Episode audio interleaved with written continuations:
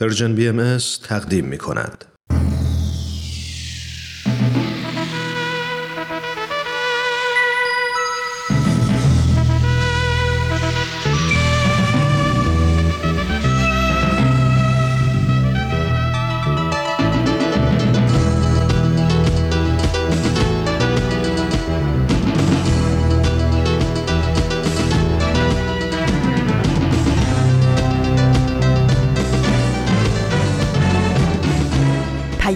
دوست. برنامه ای برای تفاهم و پیوند دلها.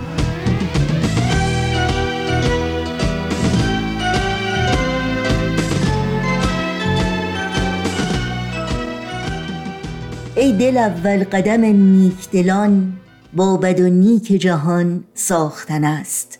صفت پیشروان ره عقل آز را پشت سر انداختن است. ای که با چرخ همی بازی نرد بردن اینجا همه را باختن است. اهرمن را به هوس دست مبوس کندر اندیشه تیغ آختن است. عجب از گمشدگان نیست عجب دیو را دیدن و نشناختن است. تو زبون تن خاکی و چو باد توسن عمر تو در تاختن است. دل ویرانه امارت کردن خوشتر از کاخ برافراختن است. درود صمیمانه ما به شما شنوندگان عزیز رادیو پیام دوست. امیدواریم سلامت و ایمن و دلشاد باشید و در هر کجا که با برنامه های امروز رادیو پیام دوست همراه هستید اوقاتتون سرشار باشه از امید و اطمینان به روزهای بهتر و روشنتر. 23 اسفند ماه آخرین دوشنبه سال 1400 خورشیدی برابر با چهاردهم ماه مارس از سال 2022 میلادی رو درگاه شمار ورق می‌زنیم. پیام دوست امروز رو که با شعر زیبا و شیوا و پرمعنای پروین اعتصامی شاعر محبوب و افتخارآفرین سرزمینمون. آغاز کردیم با بخش های این روزها به یاد تو سربلندی ایران و اکسیر معرفت تقدیم شما می کنیم امیدواریم با برنامه های امروز همراهی کنید و از شنیدن اونها لذت ببرید.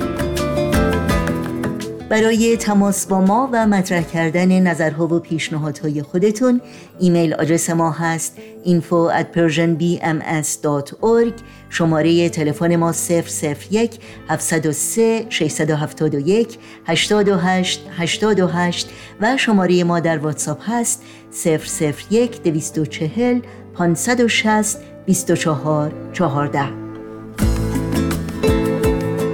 اطلاعات کامل راه های تماس با ما و اطلاعات برنامه های رادیو پیام دوست و برنامه های دیداری سرویس رسانه فارسی باهایی در صفحه تارنمای ما persianbahaimedia.org در دسترس شماست.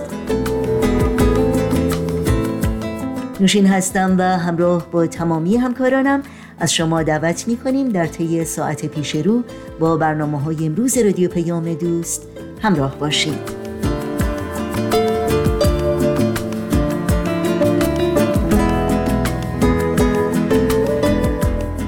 و ما این روزها به یاد تو امروز مناجاتی است از حضرت عبدالبها به یاد قربانیان جنگ و خشونت به خصوص در روزها و هفته های اخیر. به یاد همه کودکان، زنان و کهنسالانی که در برف و سرما با ترس و وحشت از خانه هاشون آواره و به سرزمین های دور و نزدیک پناهنده شدند. به این امید که به زودی دوباره به خانه بازگردند و عزیزان به جامانده را بار دیگر ببینند و در آغوش بگیرند. با این مناجات برای پایان هرچه زودتر این جنگ ویرانگر دعا می کنیم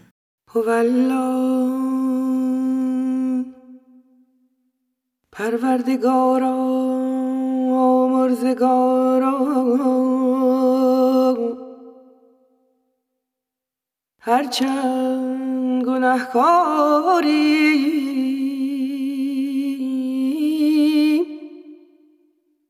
و ره اسیان پویی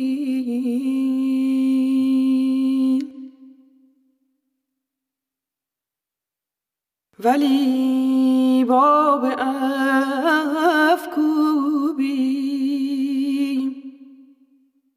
و رضای تو جویی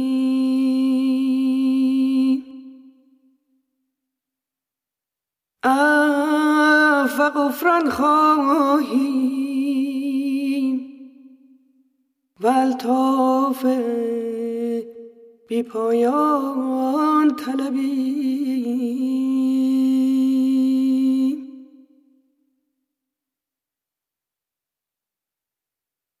نظر به قصور مفرما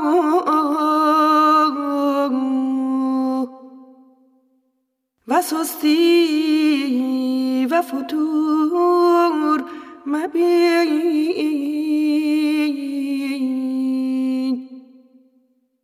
سزاوار خداوندی شایان کن. و بزرگواری ایزدی رایگان ما.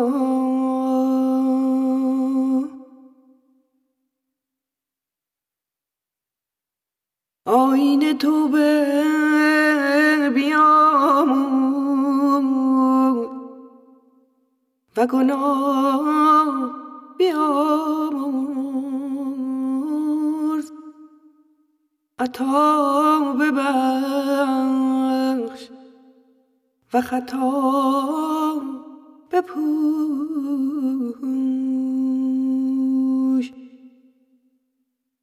به اسیان منگر مهربان باش. خداوندا گناه تباه نماید. آگاه کن.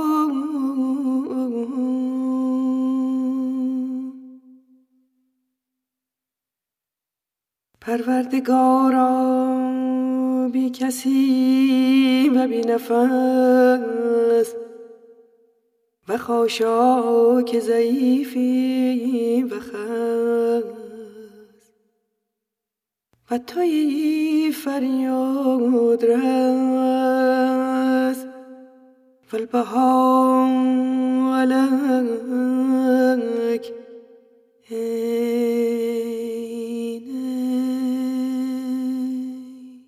شنوندگان عزیز با برنامه های این دوشنبه رادیو پیام دوست همراهی می کنید و سربلندی ایران برنامه است که در این ساعت تقدیم شما می کنیم با هم بشنویم.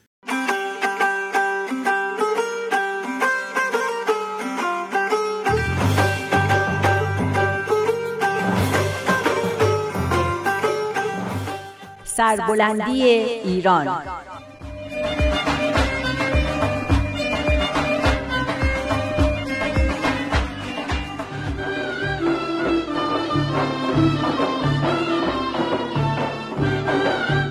تهیه کننده و کارگردان امیر یزدانی. بفرما اینم یه چای داغ قند پهلو. من که قند نمی‌خورم. نگران نباش بابا. منم قند پهلوش نذاشتم. همینطوری خواستم یه تبلیغاتی براش کرده باشم. بیسکویت و خورما روی میز هست. ممنون. دیشب نشد ازت بپرسم جلسه دعا چطور بود؟ عالی خیلی خوب بود. ممنون که منو دعوت کردی. کاش می‌شد مامان بابا من می اومدن خب اگه دوست داشته باشن چه اشکالی داره؟ هفته بعد با مامان بابات بیاین. دوست که دارن بس که من تعریف کردم که اینطوری بود و اونطوری بود و بابام اونقدر خوشش اومد که گفت می‌خواد بیاد دعای امام جعفر رو اونجا بخونه. خیلی هم عالیه. دستشون هم درد نکنه. وای اون دعایی که مامانت خوندن عالی بود. خاک ایران را از آغاز مشک بیز فرمودی؟ اگه بخوای برات می‌نویسم. اشکالی نداره پس حتما برام بنویس. می‌خوام ببرم برای بابام بخونم. بابام عاشق ایرانه. حسابی ذوق می‌کنه. راستی اگه اشکالی نداره می‌خوام یه قسمتی از پیامی هم که با هم خوندیم و برای مامان بابام بخونم. کدوم قسمتش رو می‌خوای؟ همون که درباره حالت دعاست. اینکه میفرمایند باید از ترس و توقع و تظاهر و خرافات دور باشه و به عشق خداوند و از روی پاکی دل و صداقت خونده بشه؟ نه. بذار البته اینم که گفتی خیلی خوبه ها اما اینو می‌خوام بخونم. دعا مناجات گفتگویی است مستقیم و بدون واسطه بین روح بشر و خالق او به منزله غذای روح است و باعث تداوم حیات روحانی همچون شبنم صبحگاهی موجب تراوت و لطافت قلوب می گردد و روان را از تعلقات نفس اماره پاک و منزه می سازد. ناری است که حجبات را می سوزاند و نوری است که انسان را به سوی پروردگار می کشاند. موجد قوتی است روحانی که پرنده روح را با بال و پر خود در فضای نامتناهی الهی به پرواز درآورده به قربیت درگاه اهدیت فائز می نماید. اون قسمتی هم که تو گفتی هم می‌خونم براشون طولانی نیست یکم؟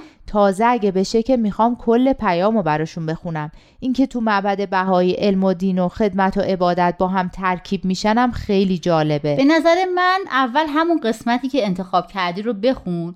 ببین خوششون میاد. اگه دوست داشتن و خودشون خواستن کاملش رو بخون. راست میگی اینجوری هم بهتره. خب بریم سر پیام امروز. پیام امروز که خیلی کوتاهه. مال نوروز 94 آره در اصل پیام تبریکی به بهایان همه دنیا و همه مردم ایران. بهایان همه دنیا؟ آره دیگه نوروز و همه بهایی از هر ملیتی که باشن جشن می‌گیرن. عید پایان ماه روزه بهایی هم هست. میشه بگی نوروز با دیانت بهایی جهانی شده. وای اگه اینو به بابام بگم که میاد بهایی میشه. خب چه اشکالی داره؟ خیلی هم خوبه. میان تو تیم سازندگی ایران. البته مطمئنم همین حالا هم هر کاری از دستشون بر بیاد برای ایران می‌کنن. خیلی آرم می‌شناسم که مثل بابام هستن و فقط نمی‌دونن چه کاری باید بکنن یا چه کاری بکنن موثرتر و بهتره. پس باید هرچی از این پیام رو یاد گرفتیم و باهاشون در میون بذاریم. تو این پیام از شادی و مسرت حقیقی حرف می‌زنن. دقت کردین نمیگن شما شادین به خاطر اینکه به اینجا رسیدین یا این کارا رو کردین یا این چیزا رو دارین. میگن شادین چون دارین این کارا رو می‌کنین. درست منظورتو نفهمیدم. ببین یعنی شادی رو یه نقطه معرفی نمی‌کنن که آدم بعد از انجام یه کاری یا به دست آوردن یه چیزی بهش می‌رسه. یه چیز ایستا تعریفش نمی‌کنن. یه جریان یا پروسه تعریفش می‌کنن. یه چیز پویا. خودم هم نفهمیدم چی گفتم. تو فهمیدی؟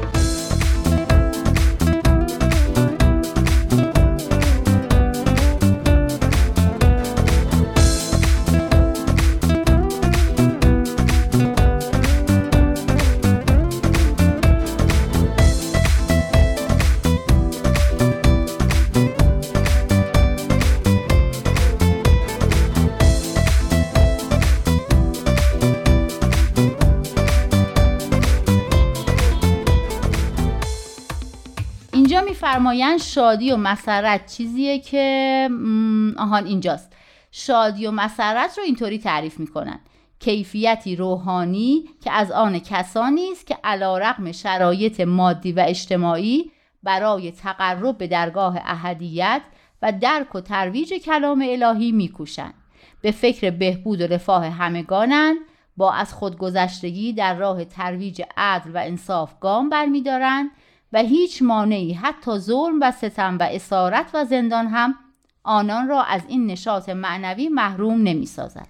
می‌بینی؟ یعنی شادی به این ربطی نداره که کی هستی و کجا هستی و چه موقعیت اجتماعی داری و مال اموال چطوره یا حتی چه موفقیت هایی به دست آوردی.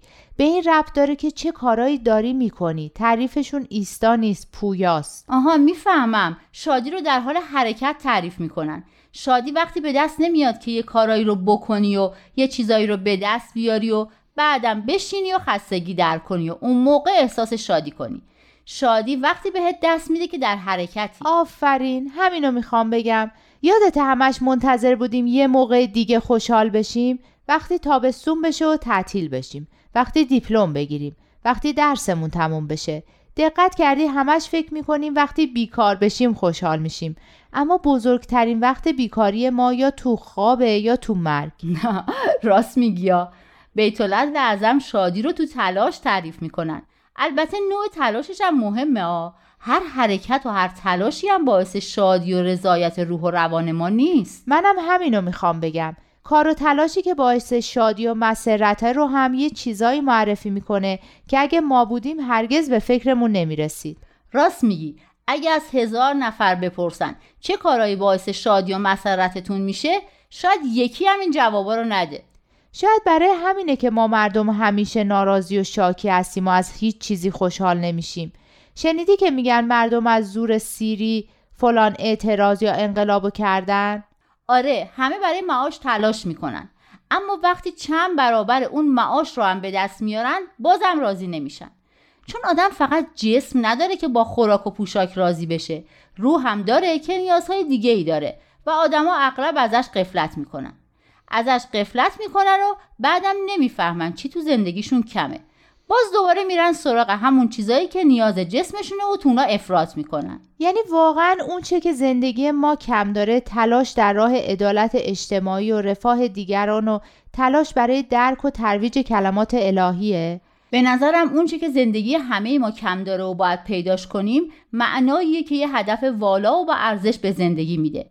و اینایی که بیت اعظم فرمودن اون اهداف والایی هستن که می‌تونن زندگی ما رو ارزشمند و حال ما رو خوب کنن. و دلمون رو شاد و قلبمون رو راضی. آفرین دقیقا. اینش جالبه که میگه شادی و مسرت حقیقی نیروی افکار و ادراک آدم رو هم افزایش میده. مثل دعا که اون هفته خوندیم. یه جورایی انگار شادی هم مثل دعاست. فکر کنم خدا دوست داره دل ما شاد باشه. البته شادی حقیقی و عمیق. آفرین خیلی نکته خوبی بود. چقدر برداشتهای تو قشنگ و جالبن. تو که اینو گفتی به نظرم رسید که شادی و مسرت حقیقی هم یه حالت روحانیه. مثل حالت دعا مناجات. آره دیگه درستم هست. چون هر دوشون یه جور حالت آرامش و رضایت درونی هستن. جالبه که اینم مثل دعا آدم و سر شوق میاره که خدمت کنه. این اقدامات هدفمند که اینجا نوشته همون خدمت میشه دیگه نه؟ آره فکر کنم. اصلا خود اینجا هم نوشته اقدامات هدفمند در مسیر بهبود رفاه عمومی. پس خدمته. درسته. بعد هم نوشته بهترین و مقبولترین کارها اینه که دیگران رو شاد و خوشحال کنیم. این بیان حضرت عبدالبها رو هم اووردن تا توانید قلوب انسانی را فرح و شادمانی بخشید و از برای جمیع بشر کامرانی طلبید. کلا پیام نوروزی شاد و الهام بخشی بود. خیلی دوستش داشتم.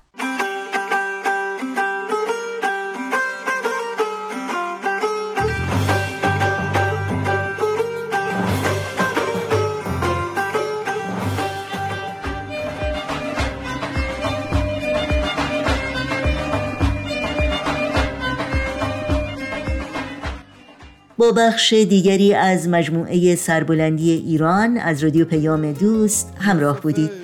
برای شنیدن مجدد این برنامه و دیگر برنامه های سرویس رسانه فارسی بهایی در شبکه های اجتماعی فیسبوک، یوتیوب، SoundCloud، اینستاگرام و تلگرام. شما می‌تونید ما رو زیر اسم Persian BMS پیدا بکنید. مشترک رسانه ما باشید و با ما تماس بگیرید. آدرس تماس با ما در پیام رسانه تلگرام هست. at Persian BMS contact و البته فراموش نکنید که در اینستاگرام صفحه ویژه‌ای با عنوان persianbms.abdulbaha در اختیار شماست. این صفحه که به مناسبت یک صدومین سال در گذشت حضرت عبدالبها برپا شده تمامی برنامه های دیداری تهیه شده رو در مورد حضرت عبدالبها در این صفحه در اختیار شما قرار میده. امیدواریم با این برنامه ها همراه باشید و این صفحه رو به دوستان خودتون هم معرفی کنید. با هم به قطعه موسیقی گوش کنیم و برنامه های امروز رو ادامه بدیم.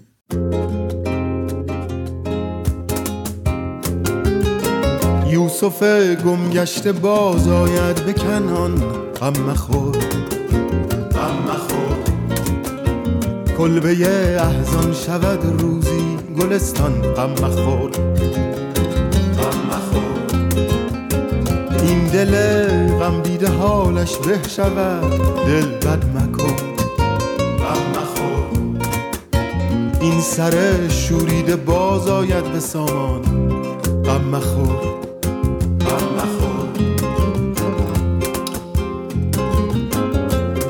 گردون گرد دو روزی بر مراد ما نرفت.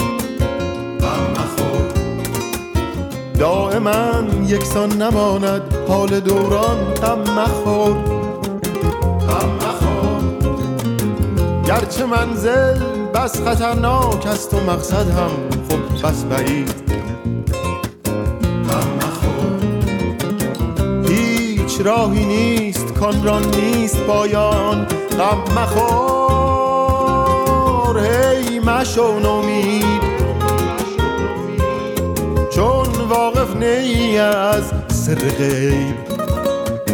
غم مخور باشدن در پرده بازی های پنهان. غم مخور یوسف گم گشته باز آید به کنعان. غم مخور غم مخور کلبه احزان شود روزی گلستان. غم مخور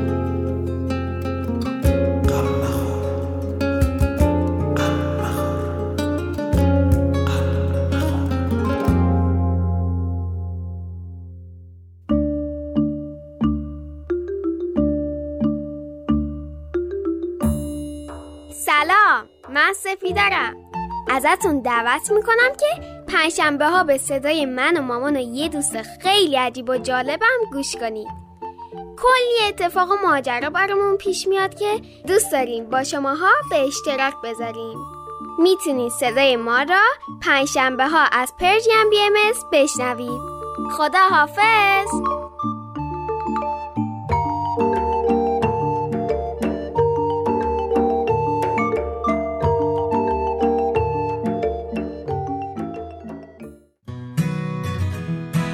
من فرانک قهرمانی هستم. و من کیمیا فروغی. ما توی برنامه های شکوفه های چهار فصل به مسائل مربوط به اطفال می‌پردازیم که می‌تونه برای والدین و مربیان هم خیلی مفید باشه. شما می‌تونید برنامه شکوفه های چهار فصل و پنجشنبه ها از Persian BMS دنبال کنید. همراه ما باشید. خب برنامه این هفته اکسیر معرفت آماده پخش هست. پس از شما شنوندگان عزیز رادیو پیام دوست دعوت می کنم با سهیل کمالی و اکسیر معرفت همراه باشید. اکسیر معرفت.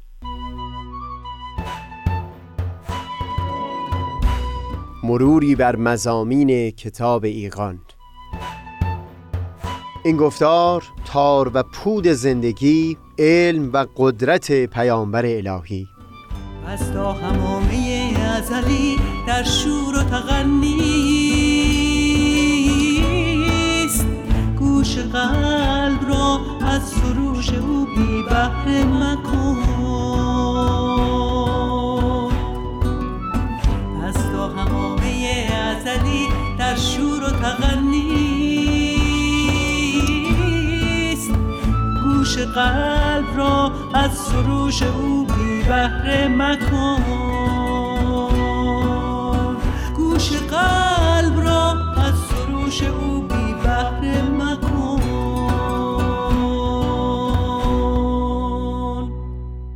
دوستان سهیل کمالی هستم. در گفتار پیشین صحبت را آغاز کردیم در وارسی اینکه چرا حضرت بهاءالله در میان اون سیزده نفر علمایی که به ظهور حضرت باب ایمان آوردند نام عبدالخالق یزدی و ملا علی برقانی رو ذکر کرده بودند که خودشون در آثار دیگه شهادت دادند که بعدتر از امر حضرت باب دور شدند در اولین بحثمون پیرامون این قضیه به این نتیجه رسیدیم که چون پذیرفتن مقام بابیت و ذکریت در واقع اعتراف به علم خاصی بود که در آثار حضرت باب موج می‌زد حضرت باب هم در تفسیرها تأکید داشتند که شهادت این دو شخص به تصدیق علم اون حضرت بود.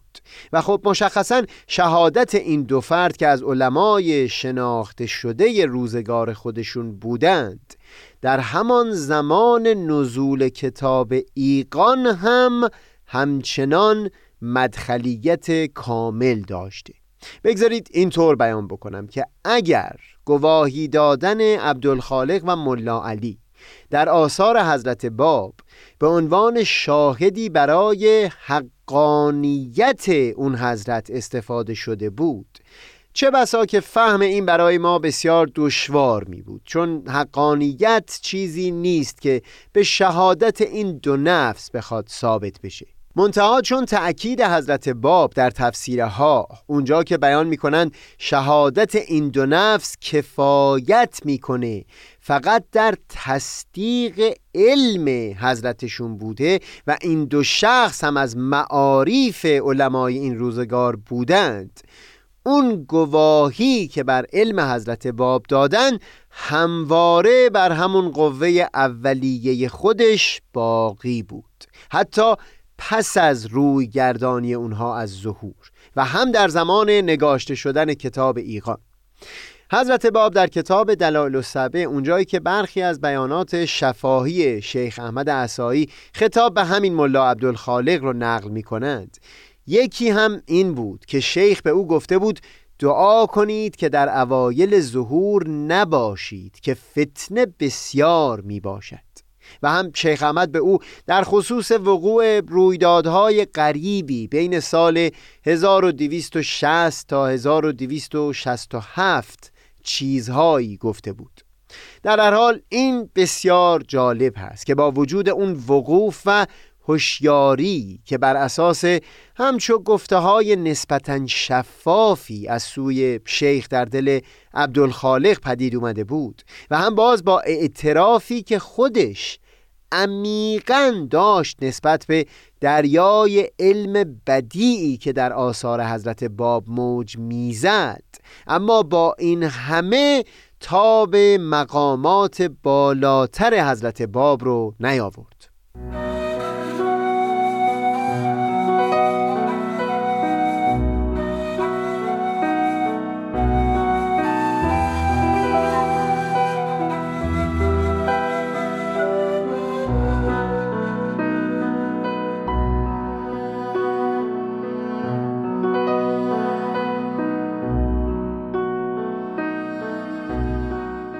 ما در فهم بینش های از کتاب ایقان بعدها بیشتر تفصیل خواهیم داد که استدلالیه هایی مثل نوشتجات جناب ابوالفضائل گلپایگانی دانشمند بهایی معاصر دوران حضرت بهاءالله در اثبات حقانیت ظهور بر دو ویژگی تاکید داشتند. یکی علم و دیگری قدرت.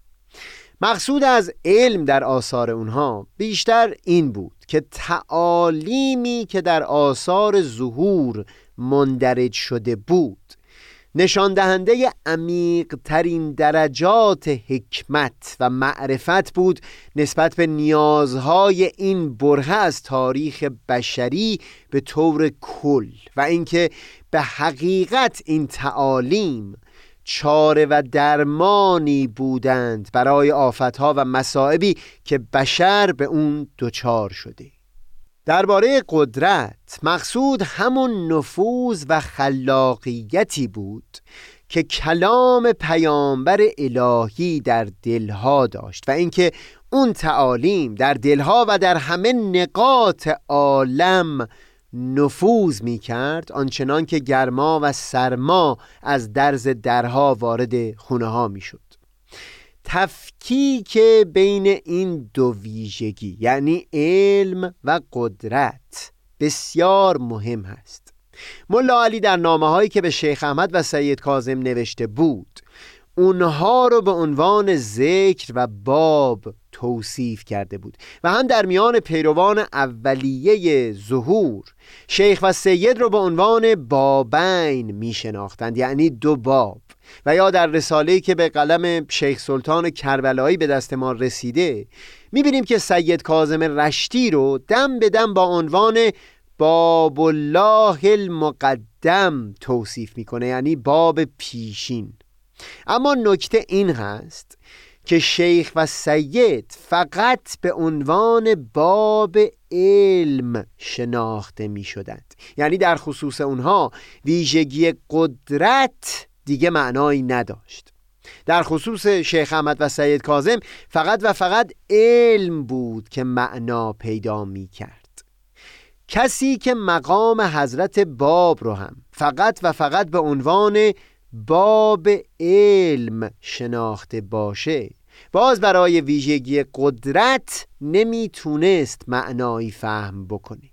و حقیقت این هست که حضرت باب در همون آثار اولیه مثل تفسیر کوسر و یا حتی آثار قبل از اون که گذشته از علم درباره نفوذ کلمه خودشون هم بیان مطلب می کردند همون موقع در واقع داشتن بیان می کردند که قرار نیست وجود ایشون با بابهای پیش از خودشون مقایسه بشه. لذا در کنار علم و بابیت که در همون آثار اولیه زیاد بر اون تاکید می کنند تأکید بر ویژگی قدرت هم به نحو بدیعی و در تمایز از شیخ احمد و سید کازم در آثار اون حضرت پدیدار شده بود.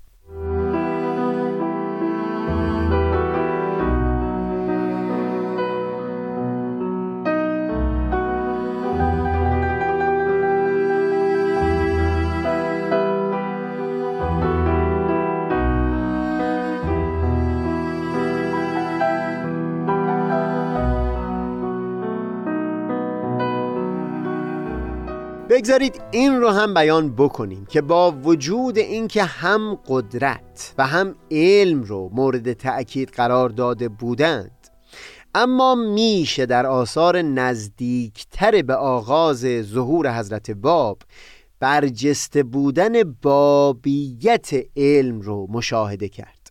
یک نکته دیگه هم بیانش خالی از لطف نیست. خاطرتون است که وقتی نامه ملا علی خطاب به سید کازم رشتی رو وارسی می کردیم که در اون سید رو با عنوان ذکر و باب علم توصیف کرده بود این رو هم گفتیم که تاریخ نوشته شدن اون نامه سال 1238 هست. یعنی در دوران زندگانی خود شیخ احمد.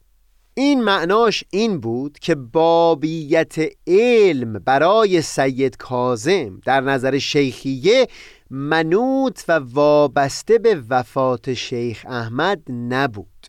من شخصا پیشترها به این نکته واقف نبودم و چیزی که من رو به این حقیقت هوشیار کرد همین تاریخ نگاشته شدن نامه ملا علی بود. با لحاظ کردن این نکته میشه این رو هم فهم کرد که حضرت باب در آثاری که به خصوص پیش از اظهار امرشون در سال 1260 نگاشته بودند چه ادعایی رو ابراز می کردند تا اونجایی که من سهیل در آثار حضرت باب پیش از اظهار امر مثلا تفسیر بقره و سایر نوشتجات اون دوران قور و خوز کردم هرگز در آثار در این دوره حتی کوچکترین اشاره ای هم به ویژگی قدرت نشده و هرچه هست همون خصوصیت علم هست. ما در همین گفتار بیان کردیم که منظور از علم تعالیمی بود که به فراخور این زمان بیان شده بود و چاره درد این روزگار بود. اما در آثار اولیه حضرت باب معنی علم و لذا بابیت علم هم در سطح بسیار محدودتری بیان شده بود. اینکه شناخت باب و پذیرش او راهی هست برای ورود به معارف اهل بیت. در سالهای بعدتر ظهور نه تنها حضرت باب با تأکید بر ویژگی قدرت به کلی امتیاز ظهور خودشون رو با جریان شیخیه آشکار کردند. بلکه حتی همون ویژگی علم رو هم زمانی که مربوط به مقام خودشون بود باز تعریف کردند و به سطح بسیار وسیعتری کشوندند. این زمانی آشکار شد که واضحا مقام بابیت رو به ملا حسین بشرویهی سپردند و در میان اصحاب و پیروان اولیه تعبیر باب جناب باب و حتی حضرت باب بر ملا حسین بشرویهی اطلاق می‌شد و نه شخص خود حضرت اعلی.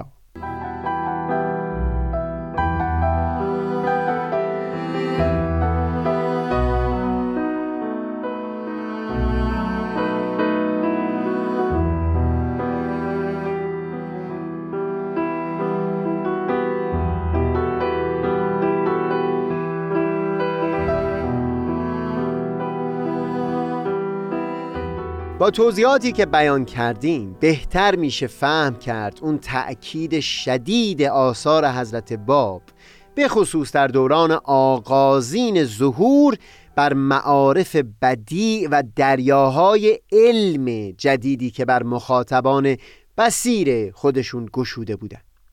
در کتاب ایقان هم این بخش از ظهور حضرت باب زیاد مورد تأکید قرار گرفته. یعنی همین علم و معارف بدی.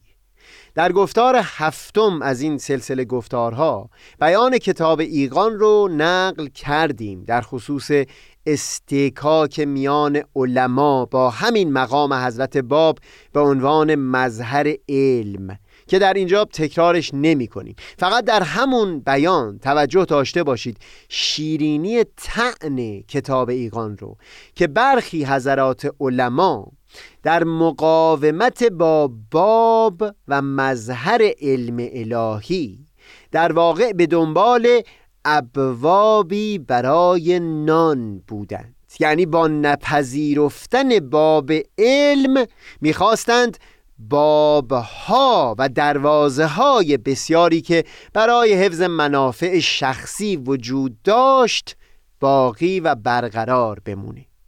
در هر حال هرچند کلیت ظهور الهی به خودی خود نمی‌تونه با شهادت این و اون ثابت بشه اما دست کم این یک گوشه از مقامات حضرت باب یعنی علم ژرف و معارف بدیع می‌تونست با شهادت کسانی از علما که مسلم و مقبول بودند به ثبوت برسه.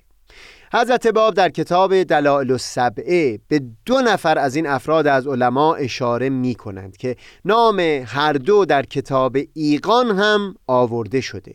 جناب ملا حسین بشرویی اول مؤمن به ظهور ایشون و هم وحید دارابی. نقل بیانات خود حضرت باب در اینجا بصیرتی میبخشه. چه که در کتاب ایقان هم به همین نحو استدلال کردند به گواهی این کسان از علما.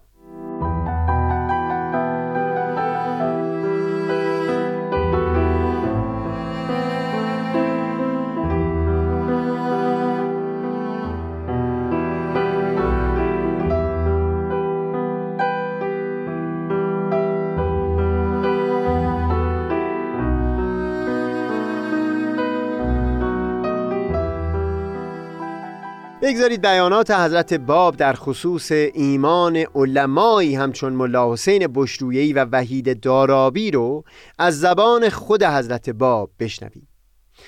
تو خود اول مؤمن را می‌شناسی که اکثری از علمای شیخیه و سیدیه بل توائف دیگر مقر بر علم و فضل او بودند. حتی طفلهای اصفهان هم در وقتی که وارد شدم می‌گفتند که یک طلبه پیراهنچاک آمد از قبل سید و عالم کبیر آن ارز را که محمد باقر نام بوده به دلیل و برهان الزام کرد. حال این یکی از ادلاء این ظهور است. که بعد از فوت مرفوع سید رفع الله درجته اکثر علما را دقت نموده و نیافت حق را الا در نزد صاحب حق و به این سبب به موهبه مستوهب شد که قبطه آن را خلق اولین و آخرین الی یوم القیامت دارند. در حق مثل این اولو الالباب چگونه تواند کسی ذکر ضعف یا صفاحت نماید؟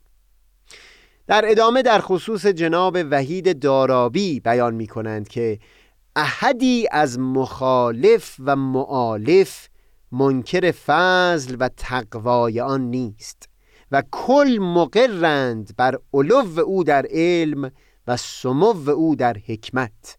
نظر کن در شرح کوسر و سایر نوشتجاتی که از برای آن ظاهر شده و استدراک علو شعن او را الله نموده و همچنین سایرین که ذکر آنها در این لوح از برای تو مسمر نیست. در ادامه در خصوص این نحوه استدلال که صاحب ظهور مجبور شده به ایمان کسانی از علما اشاره بکنه. بیاناتی فرمودند که هم بسیار متین هست و هم قدری ناراحت کننده. بگذارید در گفتار بعدی صحبت پیرامون تفکیک علم و سایر شعون ظهور رو ادامه بدیم و در گفتارهای بعدتر این شکوه حضرت باب که در کتاب ایقان هم از اون سخنی به میون اومده رو پی بگیریم.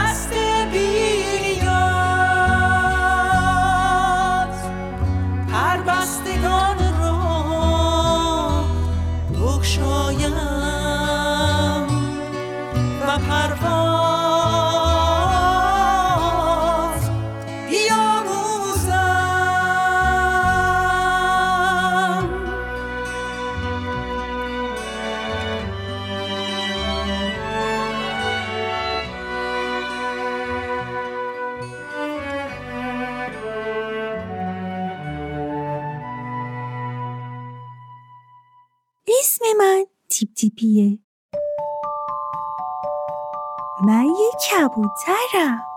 عاشق سفرم. یک جا بر نمیشم. از این شهر میرم به اون شهر. از بالای این کوه اون کوه میرم تا بالای بلندترین ساختمونای دنیا. آدما و خونه هاشونو از اون بالا می‌بینم. داستانا و آهنگاشونو میشنوم. حالا تصمیم گرفتم هر جا رفتم و هر چیز خوشگلی که دیدم هر داستان و آهنگ قشنگی که شنیدم برای شما که دوستان باشین هم تعریف کنم. پس هر پنجشنبه همراه من باشین.